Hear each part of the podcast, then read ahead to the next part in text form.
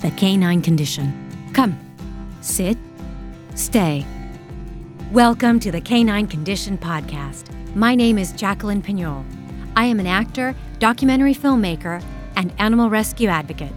The Canine Condition Podcast is a platform to bring awareness to dog adoption and to provide all dog lovers and pet owners with information and resources on how to raise a healthy and well balanced dog. If you are thinking about getting your first dog, or just want to know where and how you can help a dog in need, this is also a place for you. How much is that dog in the window? Ah, ah, ah, no more buying dogs from pet stores or breeders for me. If you had a chance to listen to my first episode, I shared my personal history with dog breeders, pet stores that sell dogs, and the purebred German Shepherd that once bit me.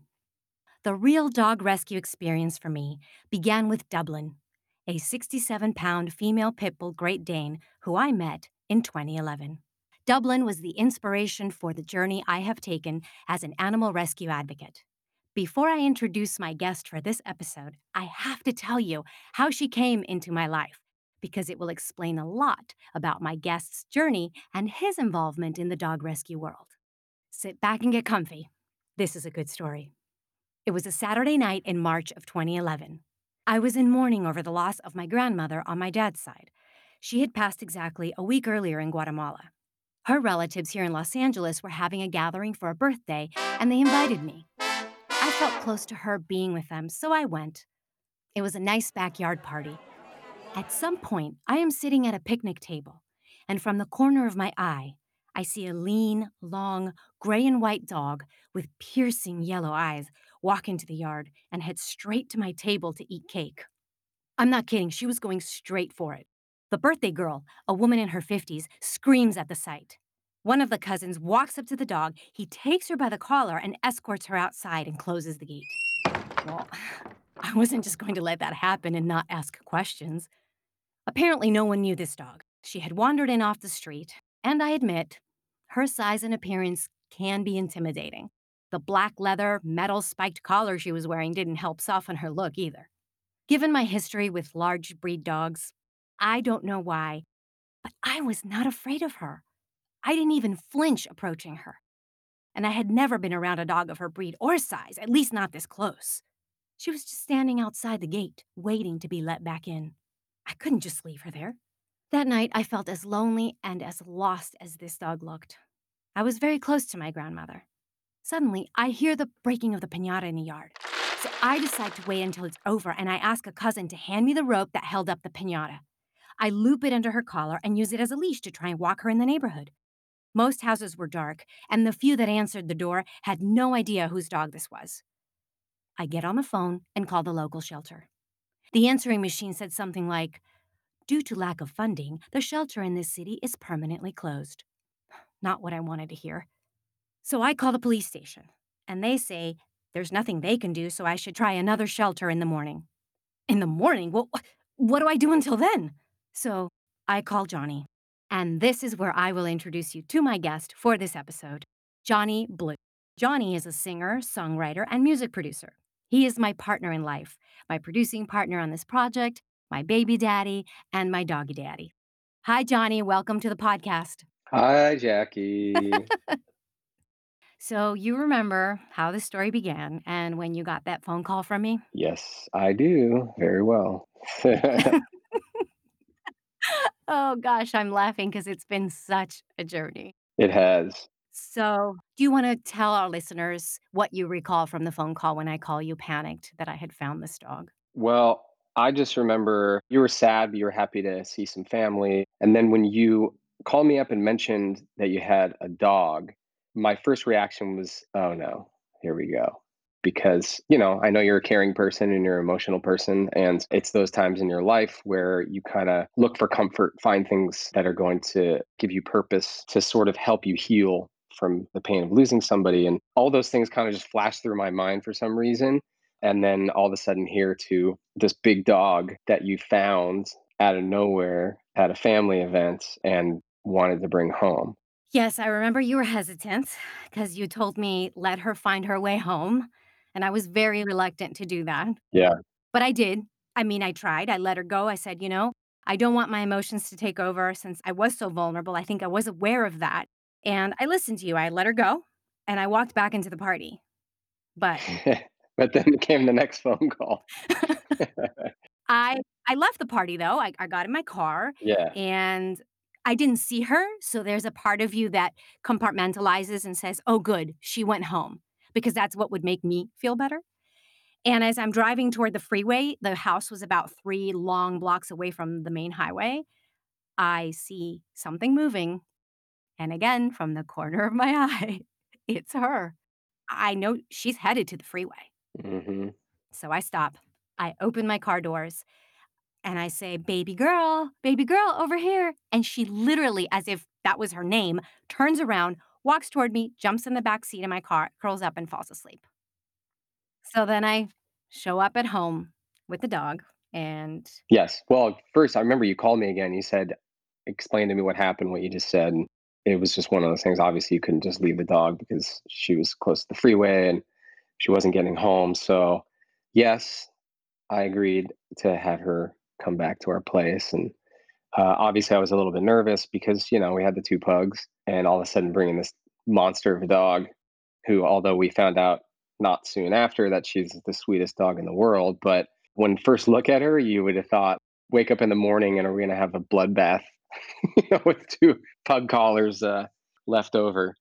I was definitely a little nervous about that. But I remember it was funny when you said, well, let's just fence her off in the bathroom. And we put two fences up, stacked one on top of the other because she's such a big dog that one fence wouldn't have done the trick. And then You know, it's like you kinda knew she was sweet, but there was still that hesitation. Of course, when you find a dog, you just don't know, especially when you have dogs, uh, little dogs. But then she was just curled up. I remember you got a bunch of blankets and put it all together for as like a bed because we didn't have a big dog bed at the time. And then I was like, "Well, what do we give her, like, as a toy?" And the pugs had these little tiny toys, which we figured she would probably choke on. So we got a coffee can, right? You got that was not my I idea. mean, it was something. It's like tossed a coffee can. So the next morning, we stuck to the plan because I had agreed that if I brought her home, we were going to try and find her home. But the best way to do that, at least to our knowledge in the city, is you take them to the shelter because if their owner is looking for them, that's where they're going to find them. Right.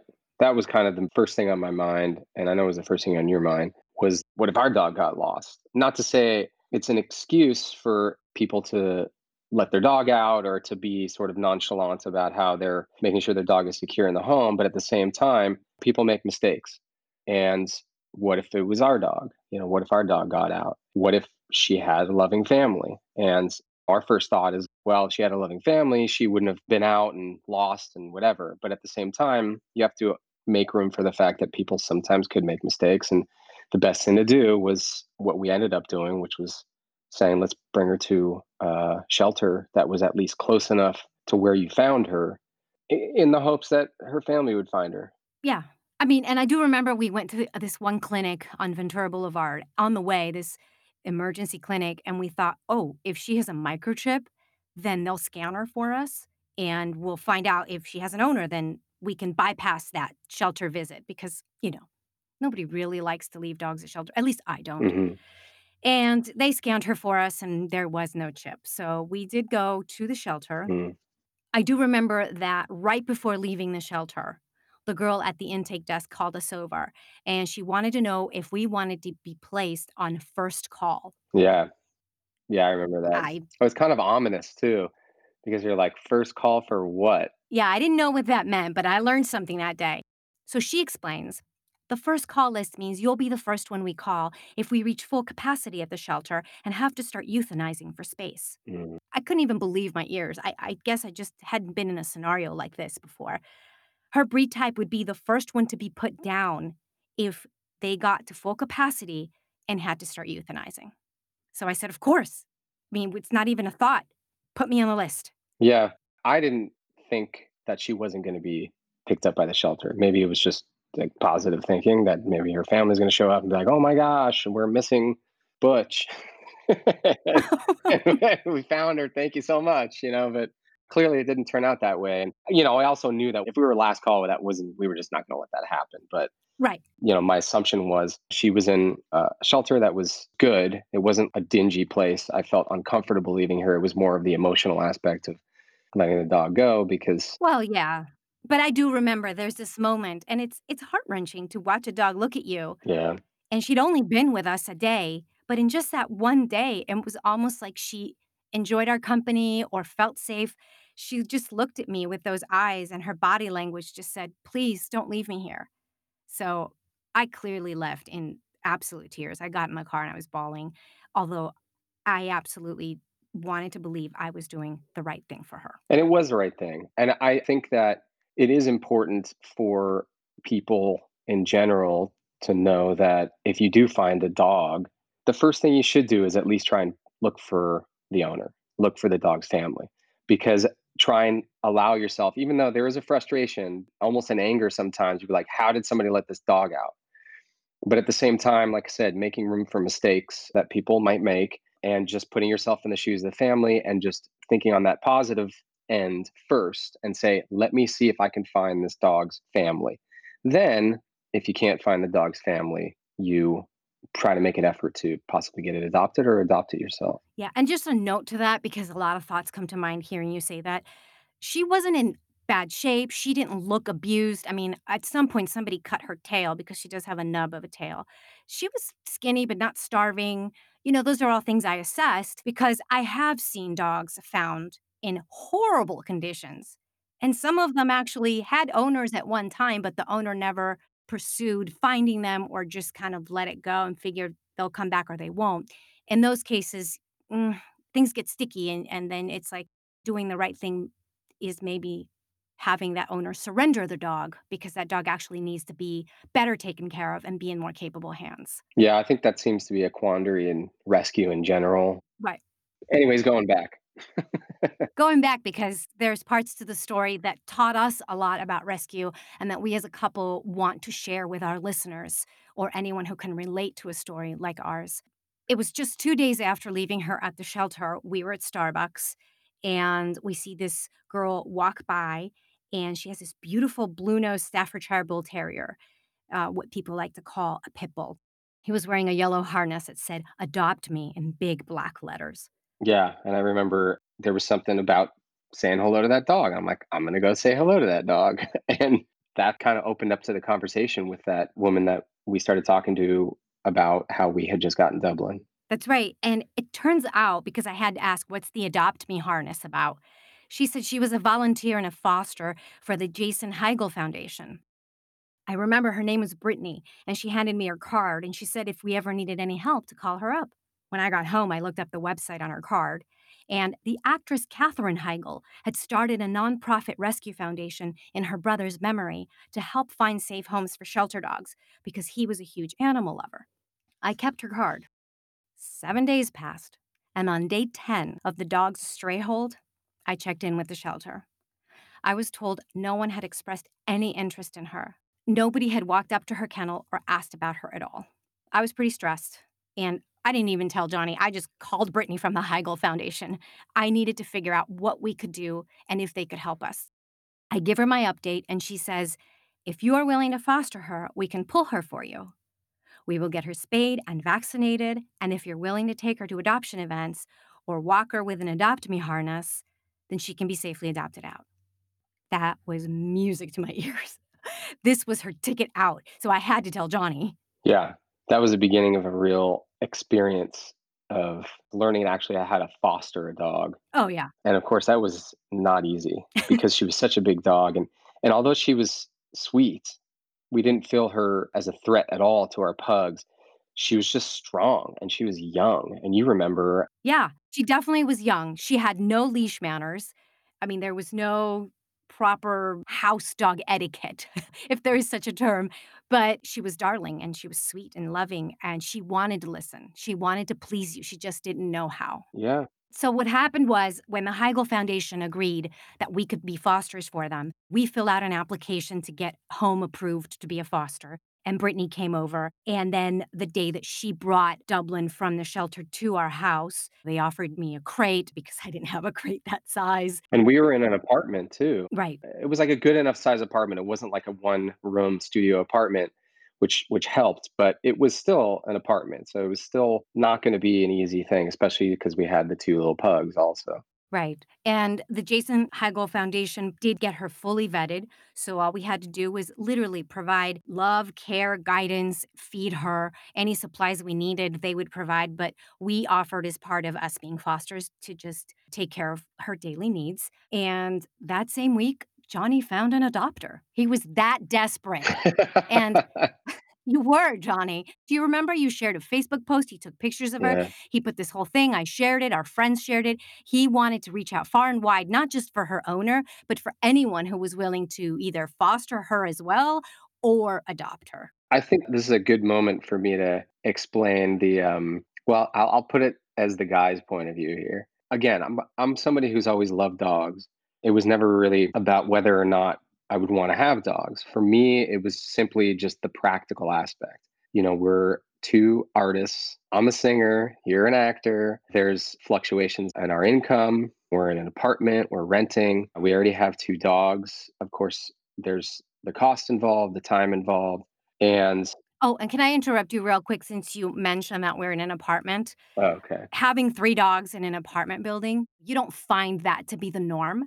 Luckily, our apartment building manager was an absolute dog lover, and she had a German Shepherd. And I had forgot, we had to ask permission and say, Oh "Hey, yeah. we're gonna foster this dog, it's temporary, but she's very safe, she's fully vetted," and she said, "No problem. We know you guys, you guys got this.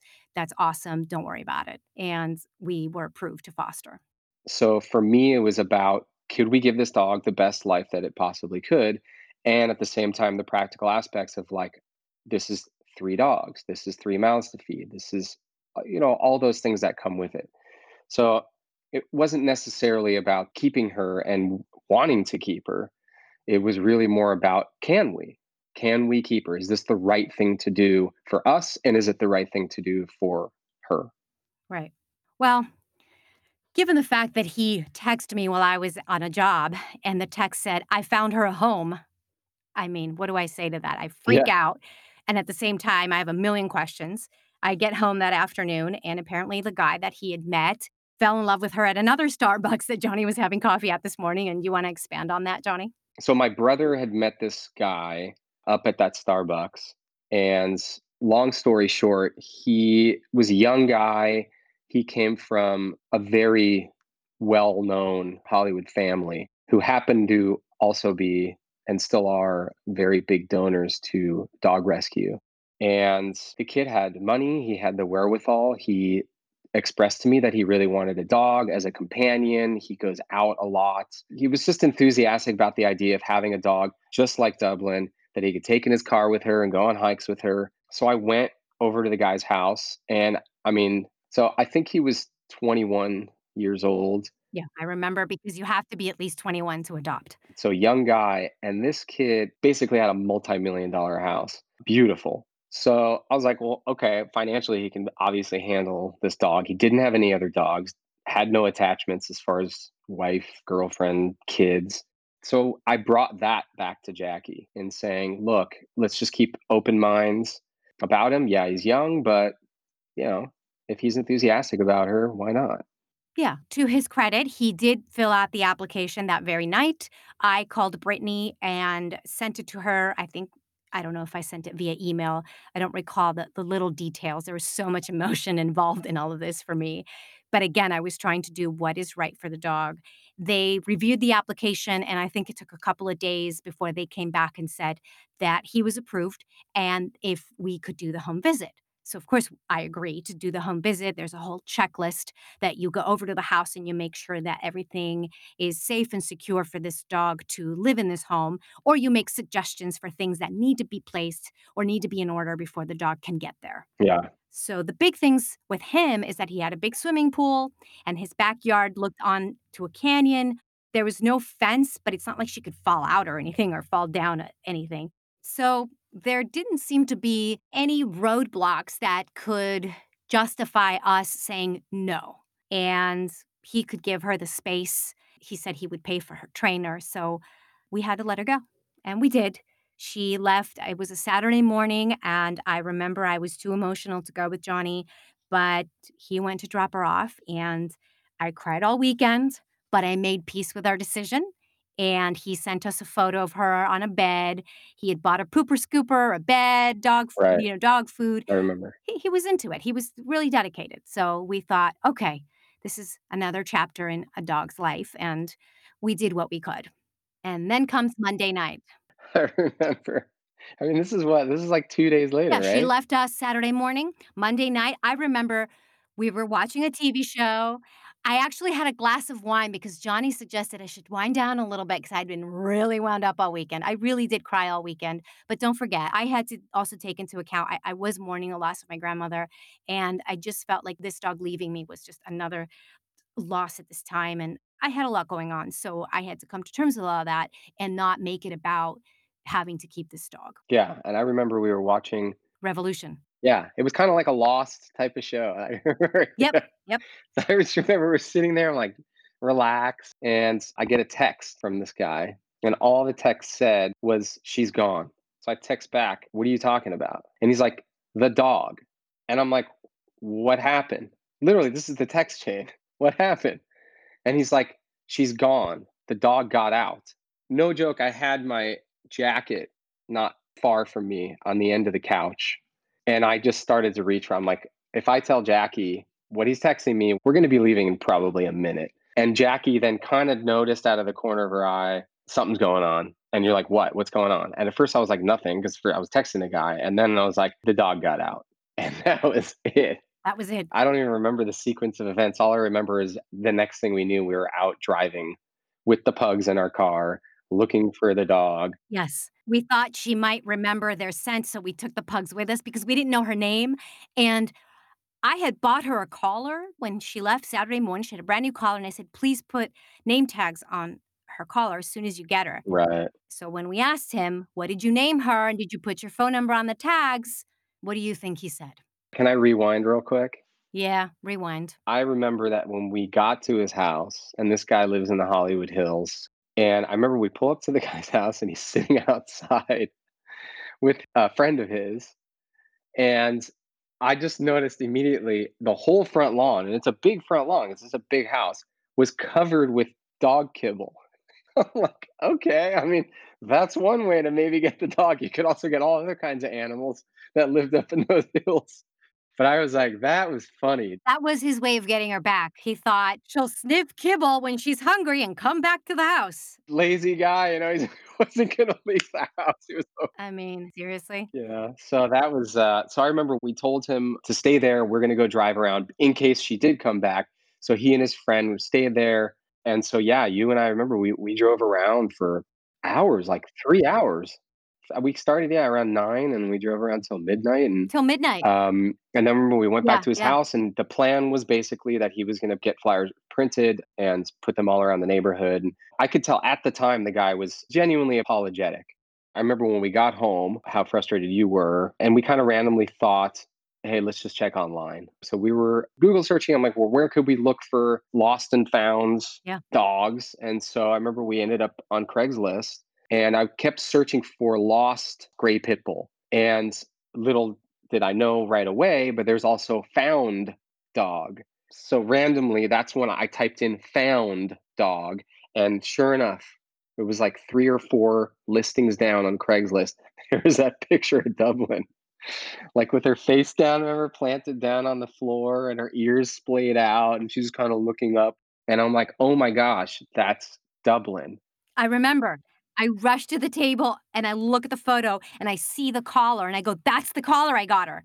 And because he didn't have tags on, because this guy never put any on, I knew it was her. Yeah, and this guy was smart enough to, uh, have done that. I mean, geez, he he did it that day, and I remember we remember we're like, I "Let's remember call the guy because It was one he o'clock in the said morning, we're he like, found her around 9 or 9:30. So in my mind, I'm thinking, "Oh my gosh, that's when we were searching." She'd already walked into somebody's house, she's having tea, and here we are like crazy just searching for her everywhere in the canyons. Yeah, so whe I remember when we called up the guy, and he was totally cool. I was like, "Hey, you know, we were fostering that dog, we just adopted her out to a trial period through a rescue, And he's like, "Oh, yeah, you know, she just wandered into my house." Turned out the guy lived, like, right down the street from this guy, so Dublin was just wandering. Right, and so we thought, "Oh my gosh, great, we're gonna tell him where the house is so he can return her," and I remember because we put him on Yeah. speakerphone, he goes, "She was really sweet, but I'm really allergic, so my roommate had to take her to a shelter." And I said, "Oh my gosh, you took her to a shelter?" Yeah. And of course,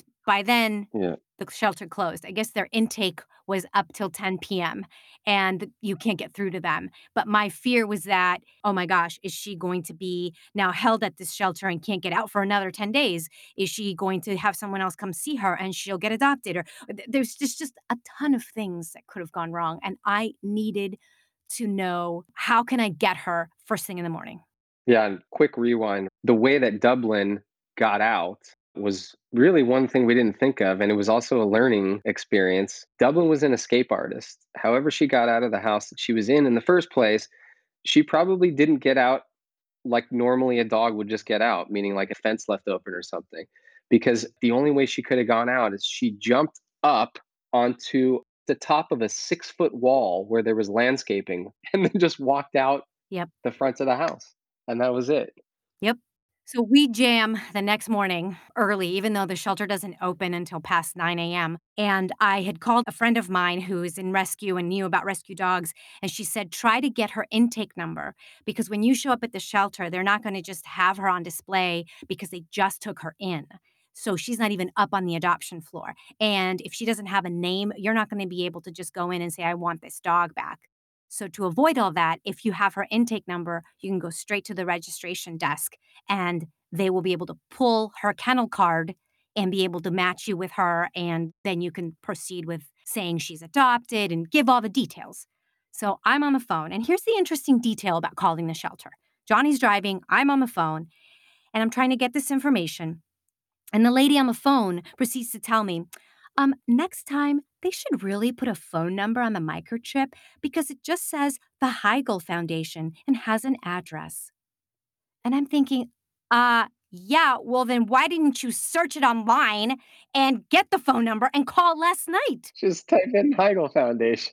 There's a phone number. But, you know, if I had said that right before she gave me the intake number, you better believe she's she was gonna get off the phone quick because I could already sense in her tone She's gonna make your life difficult. So, we get to the shelter, I got the number, she's on hold for me, thankfully. We pick her up, and they say in order to pull her, you have to pay the license fee, and she has to go under your name because you're the person picking her up. So, I do it, I don't care, it's fine that she appears to be my dog, we're gonna resolve this with the adopter later. And the adopter did feel bad, but because he hadn't put all those precautions in place or literally 3 days in is already having these issues with this dog, given that it's a trial period of finding out, "Is this the right dog for you? Is this the right match?" I had some concerns, and I expressed it to the rescue. So they said they were gonna talk and call him, and they would get back to us. We could keep her in the meantime and foster for that day or however long until this situation was resolved. Yeah, again, a lot of this was learning experience for us too. If somebody's going to adopt out a dog, it can't be like, "Yeah, I'll take care of that when." Things like fencing off, kinda checking the perimeter, making sure that the dog is safe just in its surroundings, that's gotta be done before the dog is adopted out. And don't forget, when we asked him why she was able to scale that wall and walk out, he said because he had to go to work unexpectedly Right. and didn't wanna leave her all day alone by herself inside, so he left the back door open so she could take herself out and come back in. Yeah. Good one. And again, that's some of this is just lessons learned. One reason why we're talking about this whole thing is expressing to people who are hopefully listening to this that there is mistakes that happen. The best thing to do is trying to do research as much as you can on the troubleshooting that might happen in order to save yourself or or other people from the little mistakes that can happen. Right. And after the rescue got in touch with the adopter and discussions were had, it was agreed that she was not the right match for him, that perhaps the rescue was asking too much of him, and he wanted to not be questioned so much or have to be told what to do with his home. And the thing is, if that was the only way to keep this particular dog safe, maybe he needed to adopt a different dog. So that left us in the precarious situation of do we foster her or do we find another foster or what's next for Dublin? I think we all knew what was next for Dublin. At least I did. So back to training because we thought, look, if we are going to foster her indefinitely until we're sure that she gets a great home, she still needs to be trained because I can't even handle her. And if she is going to stay with us because that's what ends up happening, she needs to be trained. So we took her to a uh, training school that a great friend recommended, and it ended up being fantastic. It was a three week board and train, and you get to see them on the camera and you get to visit through the glass where they don't see you, but you see them. It was quite an amazing experience. I'm going to have other episodes on this podcast on dog training, speak to dog trainers of all different types of dog training and in different states, just to get an idea and a feel for how important and how helpful it is to train your dog, no matter what breed and what size your dog is. Yeah. It really made a difference for us. And when we dropped her off, we were on our way to Las Vegas to celebrate my birthday. And when we left, they said, Who should we put on the paperwork to get the free follow ups once the training is done? And I looked at Jonny and he looked at me, and it's just sort of this unspoken thing of, Come on, are we really going to give her up? And training was not cheap, but was it worth it? Absolutely, every single dime. We said, Put my name and Jonny's. She's ours. And I remember Jonny looked at me and he goes, Happy birthday. I said, Happy birthday. Yeah. Now let's go to Vegas. that was the, my birthday gift was the training for the dog. And, and look, I, I would say one thing that I appreciated about you, and I've seen you do this subsequently with other dogs, is that you allow yourself to say, you know what, even if I was going to keep this dog or not keep this dog, training is of the utmost importance when you're trying to help a dog. And I really appreciated the fact that you were like, let's just put forward the money, even if we don't keep this dog, even though, you know, we ended up keeping Dublin, that you were for selfless reasons, we're going to say, I'm going to pay for this dog's training, even if she ends up in the hands of somebody else, that you knew that she was going to be successful in her home. And look, she ended up being successful in our home. I remember how emotional you were when we got her back from training, where you were like crying, like you couldn't believe that this was the same dog. She was wonderful. She was easy to walk after that. I know it was crazy, right? And you would say, Come, sit, stay. And she would do it literally, like just, it, it was just night and day, 180. Yeah. And and one other aside, I remember you and I finally were able to take a vacation. We went to Spain and it was like two in the morning and we couldn't sleep. So we turned on the TV. And if you're somebody who like maybe believes in meant to be, I remember we turned on the TV and it just so happened they were interviewing this guy and he brought his dog to that uh, same facility and the dog was getting swimming lessons there. And I was like, oh, do you remember that? We're like, oh totally my remember. God. Okay, that's something right there. Yeah. And look, I'm not a superstitious person either, but there was something in me that always felt like my grandmother had sent me Dublin. My little abuelita was 4'11, and she was the only one in my entire family who always loved dogs, and she always had large breed dogs, German Shepherds and Rottweilers. So when I saw Dublin and had that connection with her, there was just something. And since meeting Dublin, I love all pit bull type dogs, all bull terriers and Staffordshire bull terriers, and I will always advocate to protect them and guide them properly because they are the most loving, loyal, funny dogs one could have. And they are judged on their looks. And, you know, as cliche as it sounds, don't judge a book by its cover because it could be the biggest treasure and you're not giving yourself that chance based on what you see. Dublin opened up my eyes and my heart and really my general way of thinking of maybe I don't know what I like. Maybe sometimes I have to open my mind and be like, maybe I like this. And then all of a sudden I do. And like, oh, maybe I like that too. And with Dublin, she did. She opened up my eyes to the idea. It's like, I don't have a type of dog that I like because once a dog comes into your life, it's the same thing as your kid. You don't question, oh, my kid has blue eyes or brown eyes or dark hair, light hair. You're just like, this is my child. And it's the same thing with dogs. You're like, this is my dog. This is my child. And you start and create a connection with that dog. And it doesn't matter what breed it is, Mhm. you'll find out something new about yourself if you open your minds to that. So that is The Story of Dublin. Oh, and we named her Dublin because we had been to Ireland just before this whole thing started, before we met her. We loved it. And when you get there, you say to yourself, why haven't I been here? I've been missing out. This is the most stunning country. The people are so nice. The food is fantastic. And to me, all those feelings of just wow was what Dublin was. It was just like a this positive experience we had, and let's name our dog after the experience. Right. I have a few more questions for Jonny because having him here and getting that male perspective from somebody that's not necessarily completely engrossed in the dog rescue world is really important to me. So, Jonny, let me ask you a few questions. You've been on this rescue journey with me since the beginning. What, if anything, do you have a hard time with about dog rescue? And what is it that you love about it? I think the difficult part is depending on the type of person you are, your heart can get in the way of your thinking. And that is something that I've seen a lot in the dog rescue world where the intentions are good. You're like, I want to help this dog. But at the same time, you can get in over your head. To me, finding the balance between do I keep this dog? Do I think that this dog might do better if there's another home? It's difficult.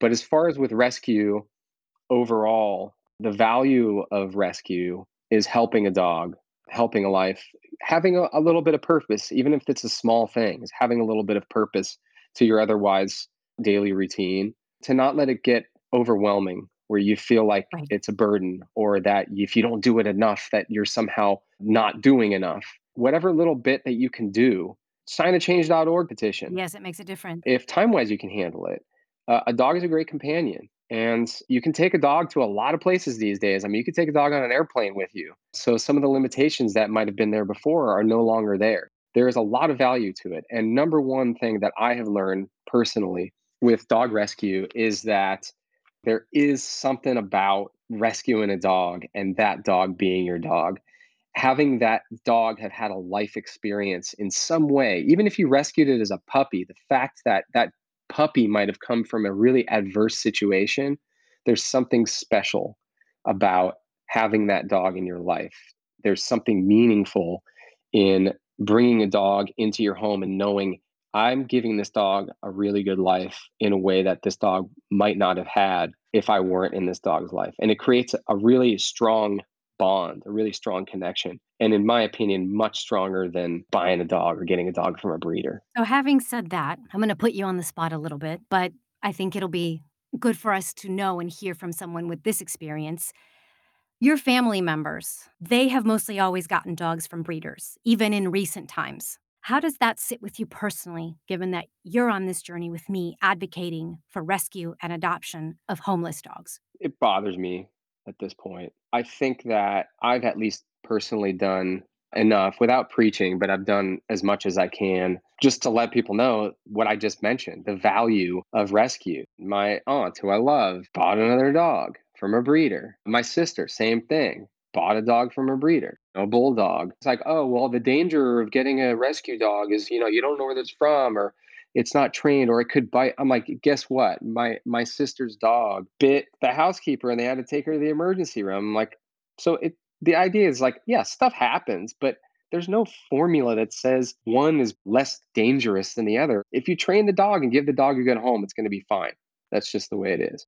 Now, switching the page over to being a dad, As long as you're not going to tell me that you uh, are getting another dog, then we're not getting any more dogs. No, no, no. We can't foster anymore. 6 is good. 6 is good. So now that you're a dad and your little boy's growing up with multiple dogs, what advice or encouraging words do you have for other parents about rescuing and adopting a dog? first and foremost, having a dog with a kid is, at least from my experience so far, is one of the most valuable things you can give your child. I've just found that from our son, he has a certain level of, of empathy, a certain level of compassion, and it's not overwhelming. You know, we still have to keep him in check and make sure he doesn't mess with the dogs. But there's something about having grown up with that around him has given him um, this element of caring. I think that's just been really valuable. I don't see any negatives of having a dog. And again, we've got quote unquote pit bulls. And I've never, ever once. I even had the an iota of a feeling of like, oh my gosh, the it's not safe around my baby. It, it was quite the opposite. And there was just something really great about that. And I almost feel that might have given him sort of this energetic comfort that there were these other animals besides mommy and papa uh, looking out for him. Whether you're thinking about being a parent or you are a parent, there is nothing negative about having a dog with your kid. Well, thank you, Jonny. I do want to add one thing based on the experiences we've had in the last five, six years in the rescue world is that parents with young children should remember that the dogs don't have to be the only ones who are kid friendly. That it is our responsibility as parents to teach the kids to be dog friendly and to understand boundaries to understand that if you're poking and pulling and shoving and pushing another human, that human's going to react. So if you do it to a dog, the only way a dog knows to react is by letting you know with its mouth or its paws or its body. Dogs don't naturally come at you with aggression, but if you don't watch the boundaries, if you don't guide them, if you don't teach them, if you don't respect them, don't expect them to just sit there and take it because you think it's cute or funny or the kids want to do whatever they want to do. I'm a very big advocate for that and I want to have other professionals in the dog rescue world come on the show and talk about those aspects because many dogs have been returned or surrendered by families with kids in shelters or rescues for the silliest of reasons, things that could have been avoided and all of us just have to learn together. It's not about putting anyone down or insulting anyone. It's really about, hey, let me show you how to make this work. And I hope that through this podcast, we can bring more listeners on board who perhaps will benefit from that information. Jonny, I want to thank you for being my guest on this episode and helping me launch this project, knowing that it means so much to me. I think together we can make a bigger difference than if I was doing this alone. So I love you and thank you for being my guest. My pleasure. Love you too. I love you. I would also like to personally thank the Jason Heigl Foundation and their volunteer Brittany, who all those years ago opened up my eyes to the possibility that we could help a dog in need through them. And I'm sure Dublin is thankful to them because she had clearly chosen her family and we just needed a little guidance. If you are interested in adopting a dog from the Jason Heigl Foundation or just want to know how to support their mission, you can find them on Facebook, Instagram, or on their website. That is Jason Heigl, spelled H E I G L Foundation. I hope you will join me for my next episode, where I remotely head over to upstate New York and chat with the founder of the Kramer Foundation, a nonprofit dog rescue organization saving dogs from death row in city shelters and showing us what is possible when they are given a chance. Embark on this journey with me, and let's save man's best friend together. The canine condition. Come, sit, stay